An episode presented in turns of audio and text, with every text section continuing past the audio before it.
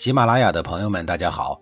告诉大家一个好消息，除了音频以外，我最近开始以视频的方式为大家讲历史，内容也不再局限于中国古代史，而是涵盖人文、社会、西方历史等等，还包括对一些经典童话人物、历史人物进行全新解读。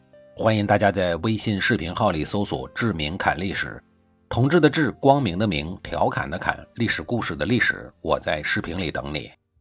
上一集里，我说到了曲沃武功杀掉了国君晋小子侯的事儿。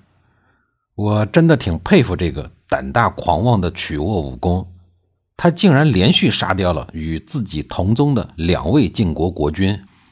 曲沃武功的行为造成了极其恶劣的国际影响，自然也引起了周天子的关注。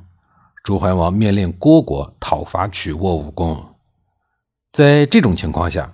曲沃武功迫于国际压力，自己当然不敢做会被视为众矢之的的晋国国君，于是他就选择拥立了晋哀侯的弟弟姬民做了晋国国君。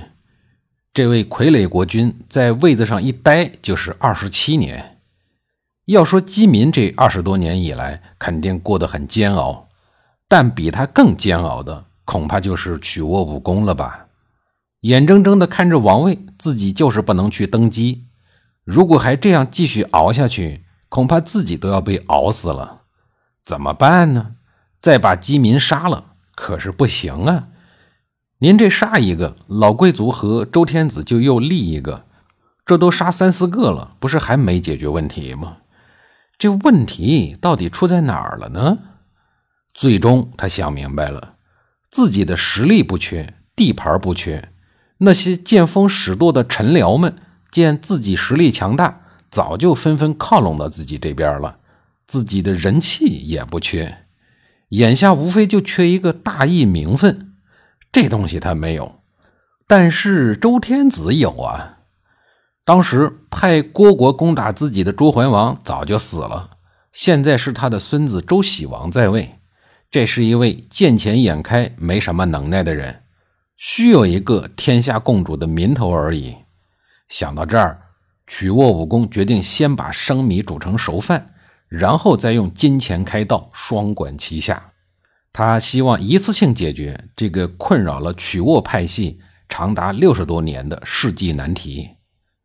晋侯敏二十八年的时候，曲沃武功对晋国王室发起了总攻，这一次一举攻下了晋国，大获全胜。且消灭了晋侯敏的全部实力。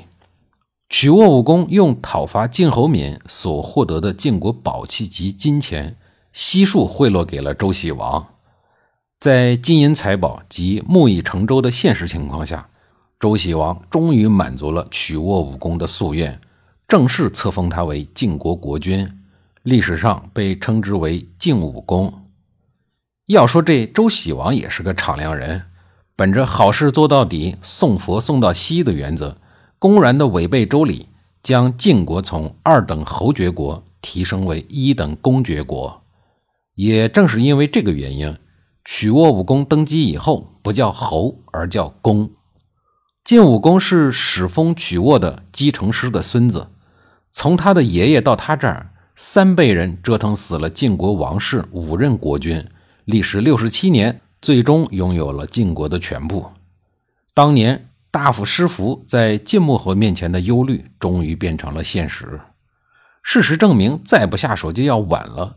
晋武公还是有先见之明的。他完成了夙愿之后的第二年就死了，没有死于天灾，没有死于战场，也没有死于政变。如此看来，他应该是死于顺应天理，也就是生老病死。别看晋武公当国君的时间不足两年，两年内他可是干了不少惊天动地的大事儿。首先是灭掉了当初帮晋孝侯的荀国，这对荀国来讲，报应来的未免也太快了。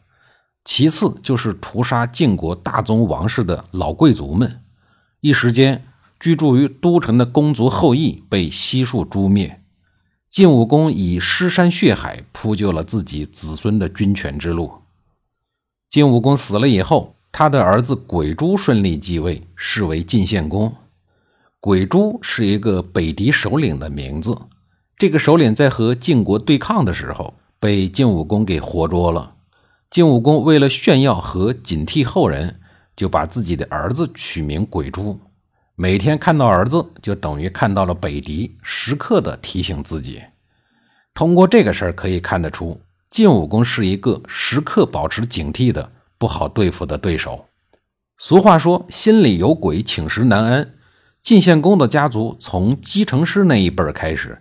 就有意窃取晋国国君之位，所以等他们的家族真正拥有了晋国以后，心里的阴影是无法抹去的，一直担心有人像他们家族推翻晋国国君那样被推翻，于是产生了对任何人都无法相信的家族病。后来他干脆一不做二不休，把他的叔伯兄弟、堂兄弟等等一网打尽，杀的是干干净净。此时的晋国公族被杀的只剩下曲沃桓说、曲沃庄公、晋武公这三代的旁系子孙。晋献公继位八年，羽翼丰满后，他发现这些姬姓公卿大夫，一是能力有限，二是觉得他们不安全。如果革了他们的职，又担心他们造反。出于安全考虑，他突然发难，又将他们集体诛杀，一个不留。从此。晋国彻底废除了姬姓公族大夫的制度，而改从社会上招聘人才，并封他们为卿和大夫等，然后由这些社招人员来协助他治理国家。这个制度在当时的春秋各国属于一次与众不同的人才制度变革。在其他国家几乎都仰赖公族执政、任人唯亲的时候，晋国率先实现任人唯贤。后得以广纳天下才智，国力也日渐的昌盛。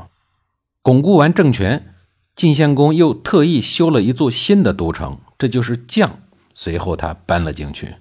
办完这些事儿以后，就该对付晋国的老朋友北狄了。当然，他也开始准备对秦国下毒手。咱们今天先说北狄人的事儿。晋国这一段时间的运道并不怎么样。连续几代国君都是非正常死亡，国家综合实力被内部消耗的够呛。表面上看上去虽然比较强大，但实际上还是有些虚弱的。而靠近他们的北狄部落是黎戎，这一部落并没有像鲜卑那么强悍，属于赤狄中战斗力稍弱的部落。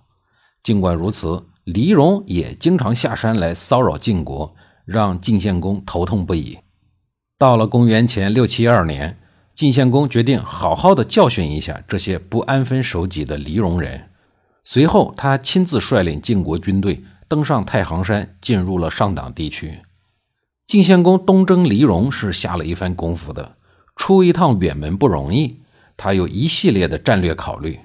他打算直接攻入黎戎的老巢，彻底清除山上的隐患，然后打通去河东平原的道路。这次被晋献公拉出来的部队是以曲沃军为班底的晋军，战斗力颇为的强劲。在休整几年以后，这支晋军是春秋早期战斗力极为凶悍的一支力量。